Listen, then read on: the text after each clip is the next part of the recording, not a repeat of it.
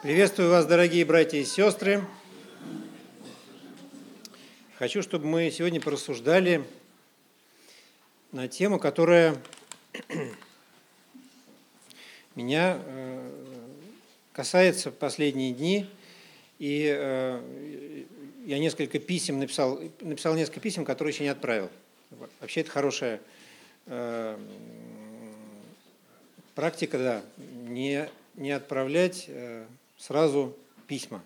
Особенно, особенно такие письма э, со сложными построениями. И, возможно, ну, э, такие, которые могут вызвать э, как, как, какие-то реакции у людей, которые их получат. Но так или иначе, речь идет о, о том, что, я вижу в жизни что я оцениваю в жизни своей или в жизни человеческой как успех.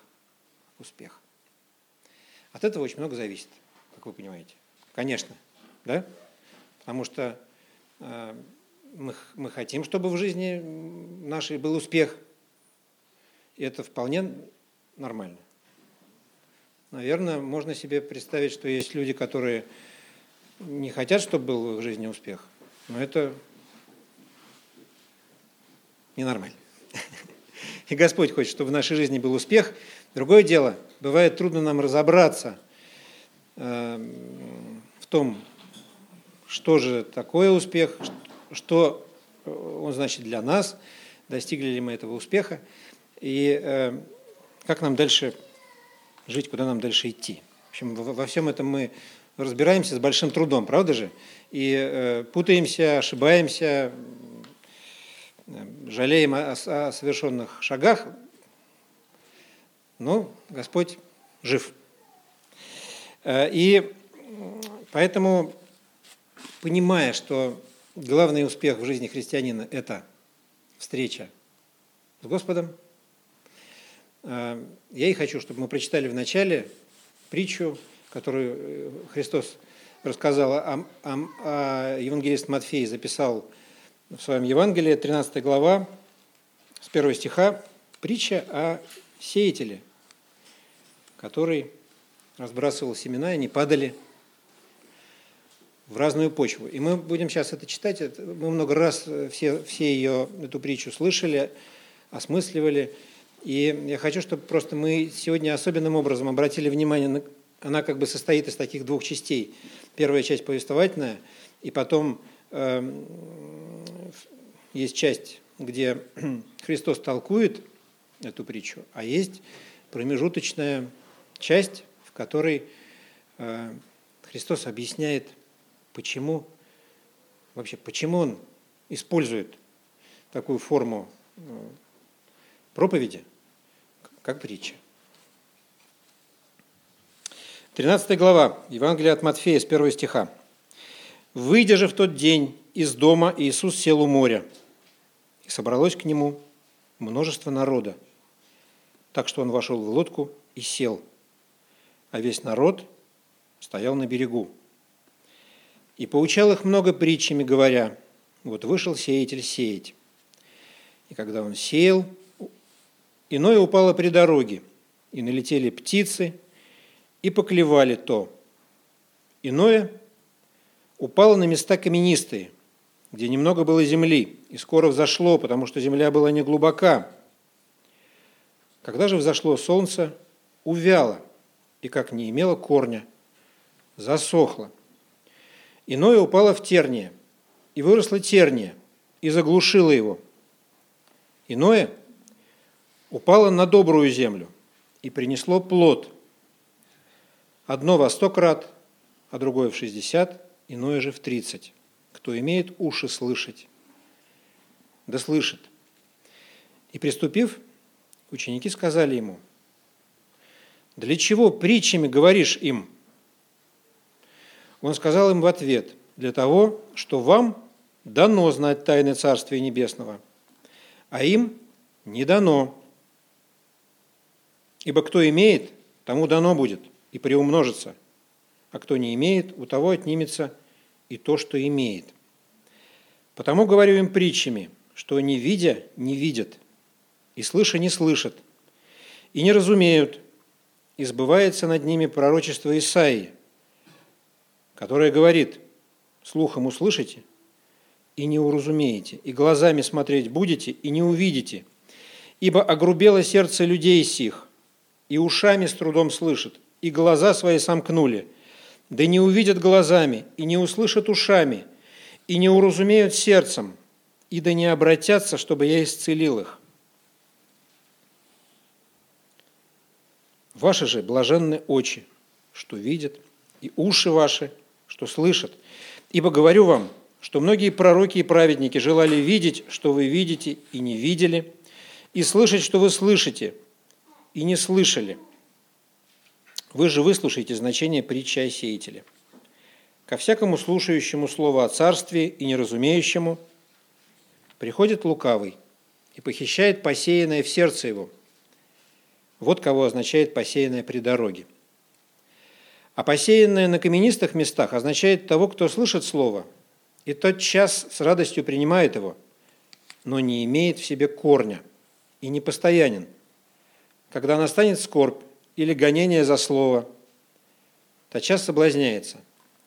А посеянное в тернии означает того, кто слышит слово, но заботы века сего и обольщение богатства заглушает слово – и оно бывает бесплодно. Посеянное же на доброй земле означает слышащего слова и разумеющего, который и бывает плодоносен, так что иной приносит плод во сто крат, иной в шестьдесят, а иной в тридцать. Аминь. И мы сейчас порассуждаем о том, что, что, что бы означало падение это в разные места семян. И всегда, когда я перечитываю эту притчу, закрадывается такое тревожное чувство. В какое место упало э, это семечко в моей жизни, и были ли достаточные гонения, чтобы это было, оказалось проверено. Э, Господь, когда писал, знал, наверное, какое действие будет оказывать Его Слово. Но сейчас я хочу, чтобы мы э, обратили внимание вот на, на комментарий э, Христа по поводу притчи. Почему притчами? Он объясняет это. И э, здесь есть ссылка на Исаию, мы сейчас прочитаем, и из пророка Исаии, и будем говорить о, э, об успехе в жизни не только одного отдельно взятого человека, но об успехе в жизни целого народа. Целого народа, народа израильского. Так вот, почему-то он объясняет ученикам это так. И кажется, что я всегда вот раньше считал, что э, притча – это же иллюстрация. На понятном, как бы на понятном языке. Вот детям рассказывают, э, объясняют какие-то сложные вещи или процессы, происходящие вокруг, или физические законы, используя Простые примеры. Веревочки, бусинки, фланелиграф, э, например. Э, и, и притча вроде бы такая же штука. Придумана для того, чтобы растолковать. Но удивительным образом складывается ощущение, что э, Христос вкладывает какой-то другой смысл в эти слова. Ученики Э, нуждается в том, чтобы им растолковали эту притчу. Ученики, которые знают тайны Царства Божия, им открыты эти тайны, нуждаются в том, чтобы им это растолковали. Другим людям, окружающим, Христос это даже не растолковывает. Как будто говорит им, еще, еще как будто бы затрудняет задачу. Еще как будто затрудняет задачу их понимания. И э, когда мы э, прочитаем Исаию, это шестая глава э, пророка Исаии, давайте мы сейчас туда, кстати, и обратимся. Шестая глава пророка Исаии.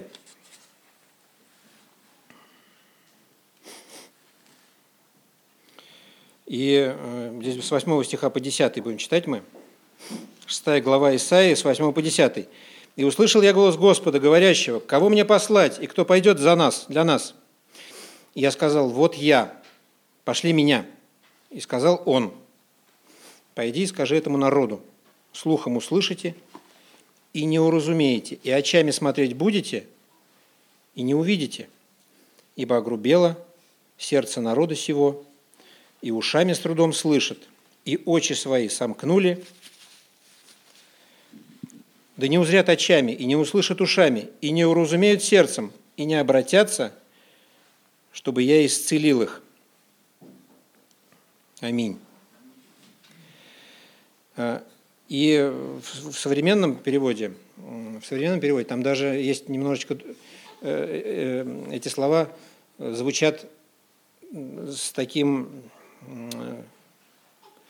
с таким повелением пророку сделать так, чтобы не услышали, сделать так, чтобы не увидели, сделать так, чтобы, чтобы огрубело это сердце и пришло наказание. И здесь есть тайна общения человека и Бога. Тайна, которую, может быть, нам до конца будет и не понять, пока мы здесь. Есть тайна удержания смыслов от людей, которые не готовы их воспринять э, до времени, э, тайна э, откровения, тайна участия в жизни человека – Оказывается, недостаточно просто встретиться. Это, это недостаточно для человека просто, чтобы считалось успехом то, что он встретился с Господом. Потому что все семена – это означает встречу. Да? Все семена, которые упали, они все означают встречу. И эта встреча не всегда успешна. Как это узнается? Это узнается, как мы читаем, и так сказал Иисус, узнается – как ни странно, по плодам. Да, это тут в прямом переносном смысле. Плодоношение э, как, как образ плодоношения, как образ жизни христианской. Если появляются плоды, если появляется корень, как говорит здесь Христос, э, значит, это слово проникло в сердце, и э, человек обратился к нему – это означает такие коренные изменения, которые меняют жизнь человека абсолютно, переворачивают с ног на голову. Э, происходит, да, вот как раз и происходит, что называется покаяние, обращение. Покаяние по-гречески означает обращение, да? поворот на 180, разворот, абсолютный разворот. Такой разворот, который в жизни человека становится сильнее внешних обстоятельств, мнений, Эм, таких вот э, э, ситуаций, как э, палящее солнце, неудобство, мнение посторонних людей. Такой, такой поворот, который эм, заставляет жизнь человека эм, оказаться полностью измененной, переделанной, перестроенной. Такой поворот, который означает соединение с Богом и подчинение себя ему. И я верю в тайну этого события, покаяния, э, в тайну, которая переменяет человека полностью, которая рождает его заново, которая делает его каменное сердце плотяным, э, от чего нас, от чего нас э, предупреждает Господь, от чего Он хочет нас уберечь этой притчей, чему Он нас хочет научить. Быть внимательными, быть э, внимательными к себе и к окружающим, испытывать свое сердце. Он говорит нам, что успех э, это наш внешний человеческий успех, это лишь э, отражение того успеха внутреннего, который э, происходит в нашей духовной жизни. Интересно, что я все время не очень хорошо знаю биографию Стива Джобса, э, вот этого отца и родоначальника и вдохновителя компании Apple. А, очень часто это э, обычное место, что называют, его приводят в пример как очень успешного человека, который повлиял на, на мир, изменил мир. Конечно, изменил, ну, еще бы, да, теперь. Э, всем это очевидно, что эти, эти, эти гаджеты заполнили все пространство э, и вмешиваются в нашу жизнь постоянно, ее меняют. Но вот, когда я размышляю о том, успешен ли он был, я себе должен сказать честно, признать честно, что я не знаю, был ли он успешным, э, потому что его успешность может быть только проверена тем предназначением, которое э, определил о нем Господь. Вот если произошла в его жизни встреча с Господом, и все, что он создал, это великое, большое, эту экономическую империю, э, эти чудеса там, технологического прогресса, прогресса, если все это э, развивалось вот в рамках его предназначения, то он суперуспешный человек. Но если он сделал все это великое поперек э, предназначения своего, то это супер неудача, это, это, это провал. И, и независимо, как э, богат или беден человек, независимо, насколько он там многодетен или бездетен, независимо от, от того, э, как он одет, его успешность определяется э, ну, соответствием его жизни, его предназначению. Это легко сказать, а как понять, да, где предназначение, к этому мы и призваны. Э, и первый, первый шаг на пути понимания своего предназначения – это встреча с Господом и обращение к Нему, принятие Его в свое сердце. Поэтому так важно – Э, так важно э, этого желать. И вот эта первая часть, я хотел бы ее завершить таким образом, что чтобы мы проверяли свои планы жизненные, заглядывали вперед, в будущее, советуясь с Господом, понимая, что только с Его участием, с Его присутствием успех этот возможен, он состоится. И он может быть, кстати говоря, не совсем таким, каким нам вообще кажется успех. Вот. И э, поскольку я письма-то писал людям неверующим, пусть Господь благословит этих людей, а это будет формой э, свидетельства, да? моего свидетельства им. Не знаю, может, меня уволят. Вот. Э, и теперь давайте мы порассуждаем о судьбе целого народа. Вот в жизни, в жизни израильского народа был, был успех. Был успех. Вообще, евреям немножко повезло, потому что Господь назвал их своим народом. Ну почему нет, да? Э, удивительное обстоятельство. Э, правда, первый, первый э, человек, родоначальник всех евреев, был не совсем евреем, да, Лев, я, я так понимаю? То есть евреи не совсем от, от еврея произошли. Лев. Лев отмалчивается и улыбается в бородку. Да. Вот э, действительно, э, об этом говорит и апостол Павел, да ведь, что мы дети Авраама по вере. Мы дети Авраама по вере, и об этом удивительном слиянии мы еще сейчас поговорим, потому что мы, Господь взял нас и, и прилепил к своему народу. И не совсем, я думаю, прилепил ко всему этому народу по плоти. Вот потому что мы сейчас почитаем с вами, конечно, послание римлянам от начала до конца. Нет. Нет, э, короче, сделаем короче. Мы почитаем только девятую главу.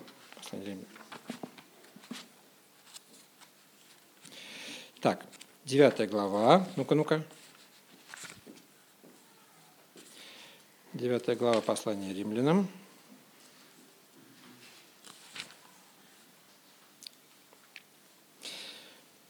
С 27 стиха мы почитаем до конца, там до 33. С 27 до 33 это 9 глава послания к римлянам апостола Павла.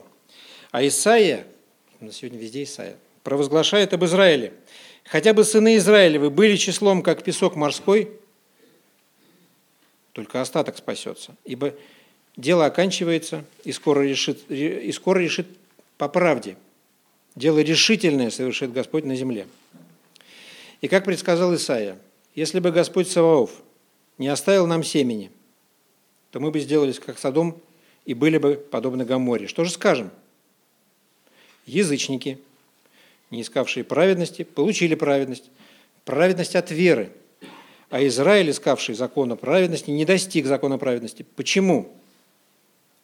Потому что искали не в вере, а в делах закона, ибо приткнулись, а камень преткновения. Как написано, вот полагаю все они камень преткновения и камень соблазна, но всякий верующий в него не постыдится. Аминь. Всякий верующий в него не постыдится. И, кстати, написано это, это же слова из, э, это же слова из Ветхого Завета, да, понимаете, еще христиан в помине не было. Но всякий верующий в него не постыдится. И э, получается, что Господь этот свой народ, этих людей, которыми Он назвал детьми, эм, расширил и взял себе э, тех, которые по вере Его, которые по вере праведны, и взял язычников и сделал их своими детьми. Да? То есть, э, как это написано в послании Галатам, сделал из двух одно, да, объединил, сделал из двух одно. И э, что же было э, успехом в истории Израиля? Отношения с Господом были его успехом, э, были благословением.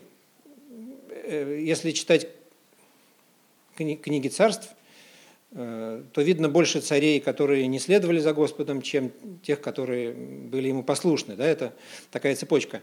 Э, так или иначе, как написано, и мы будем еще это читать, место в Евангелии от Иоанна, в первой главе, пришел к своим, и свои не приняли его. Не значит, что все. Не значит, что все. Апостолы же были евреями. Не значит, что все, но э, это было неким массовым явлением. Да? Большое число или большее число не, не поняло и не приняло э, Христа. И это создавало боль в сердце Господа. И это расходилось с его ожиданиями. Сказал я сейчас, э, и понимая, что у Господа все дни как один день, да, и он видит одновременно и настоящее, и прошлое, и будущее. Э, и вроде бы, не, и вроде бы у него поэтому не может быть разочарований, тем не менее в его сердце есть и боль, и, и разочарование, и ожидание удивительным образом. И вот эти ожидания того, что народ, который он создал, будет следовать за ним, будет э, послушен Ему, будет поклоняться Ему во всяком своем деле, будет отвергать э, чужих богов. Эти ожидания во многом оказались не сбывшимися. Это э, в этом загадка и в этом трагедия большая. Давайте теперь посмотрим, что же для человечества было успехом, для всего человечества – как написано в послании Галатам, наступила полнота времени, и состоялось рождение, приход в мир Иисуса Христа в определенный момент истории. Почему-то в этот именно момент, и разбираться в этом нам нет смысла с нашим ограниченным умом человеческим, Господь определил – какая-то чаша наполнилась, и нужно было, чтобы в этот момент родился Иисус Христос, состоялся такой приход в мир. И он не был, э, он не был э, каким-то одним единичным вдруг искупительным явлением, потому что отношения-то были у Бога и у человечества длинные, они еще длиннее, чем история израильского народа, конечно. Эти отношения э, продолжались, он обращался время от времени чаще, время от времени э, реже, но он разговаривал с народом, он посылал своих пророков, он поддерживал, он ободрял, он э, учил, заветы устанавливал, радугу вывешивал на небе. Когда-то посылал потоп на землю, и все, все неугодное, все плохое, все накопившиеся, вот эти все огромные системные ошибки и вирусы, которые накопились э, и множились, стер этой, этой водой. Да? И через эти воды потопа прошел Ной со своей семьей. И началась история человечества как бы заново, как бы заново. Господь общался со своим народом. И это большой успех, что у человечества был этот шанс эм, видеть это общение, видеть э, действия Божьи в истории. И я хочу акцентировать ваше внимание на том, что э, Господь ведь не случайно так много, так много напоминает нам о событиях и о людях, с которыми связано его, с которыми связано его имя. Не случайно, а, а за тем, чтобы люди э, понимали, о ком идет речь. Что это тот Бог, который вывел народ из Египта, который сделал те чудеса, которые э, принадлежит э, тем людям, которые были, носили его имя, которые принадлежали ему, поклонялись ему, Бог Авраама, Исаака, Иакова. Он сознательно себя персонифицирует, он следит ревностно за тем, чтобы не началось поклонение или следование за кем-то другим, да, думая, что следуешь за, за ним, вдруг следуешь за кем-то другим.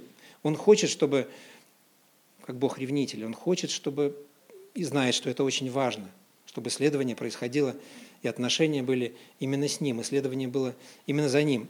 И человечество вот так встречалось, падали семена, э, они прорастали где-то, где-то терния заглушала их.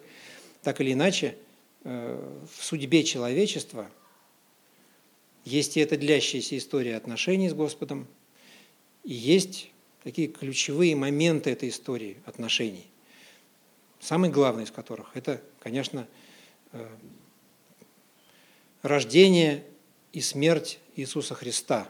Это момент, в котором сосредоточилась э, вся правда и вся неправда, так, которую взял на себя Христос тайное искупление состоялось.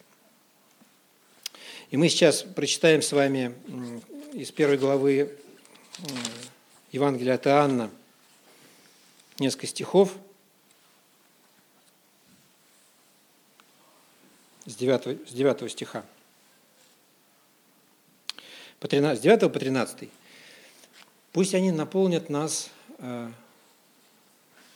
ощущением причастности Господу, ощущением причастности э, к Его избранному народу, который, вот я так верю, что этот избранный народ э, состоит из истины верующих в Него, евреев и неевреев, ну, с которых одно. Э, создано одно. И пусть этот, этот текст вдохновит нас – Потому что мы все разные, у нас очень разные обстоятельства, у кого-то более легкие, у кого-то более трудные, эм, у кого-то вообще непреодолимые. И тем не менее, мы должны это признать для себя, что в нашей жизни, в жизни каждого из нас состоялось это чудо рождения,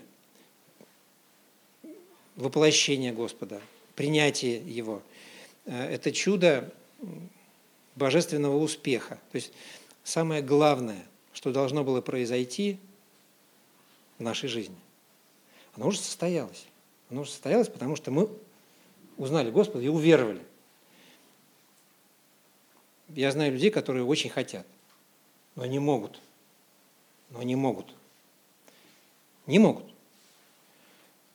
А мы даже сильно и не старались, может быть. Господь просто взял нас и поцеловал в темечко. Да? И это состоялось в нашей жизни удивительным образом. И вот все, что дальше происходит с нами, наши земные дела, работа, соседи, удачи, неудачи, э, разочарования, мечты, все это проекция той победы, того успеха. Этот свет должен пронизывать весь наш путь. Он должен, ну, должен рассеивать всякую грусть. Как, бы, как хорошо это звучит. Да? Э, только что глаза вытер, э, буквально, да?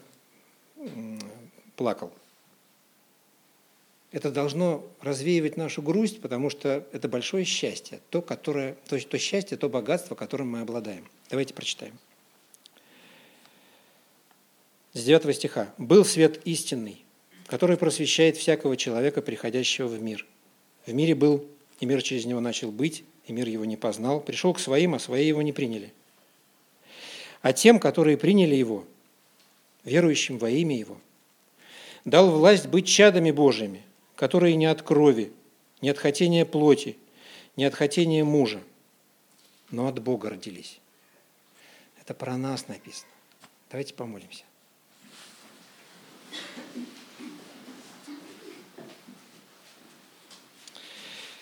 Господь, благодарим Тебя, что про нас, простых людей со слабостями,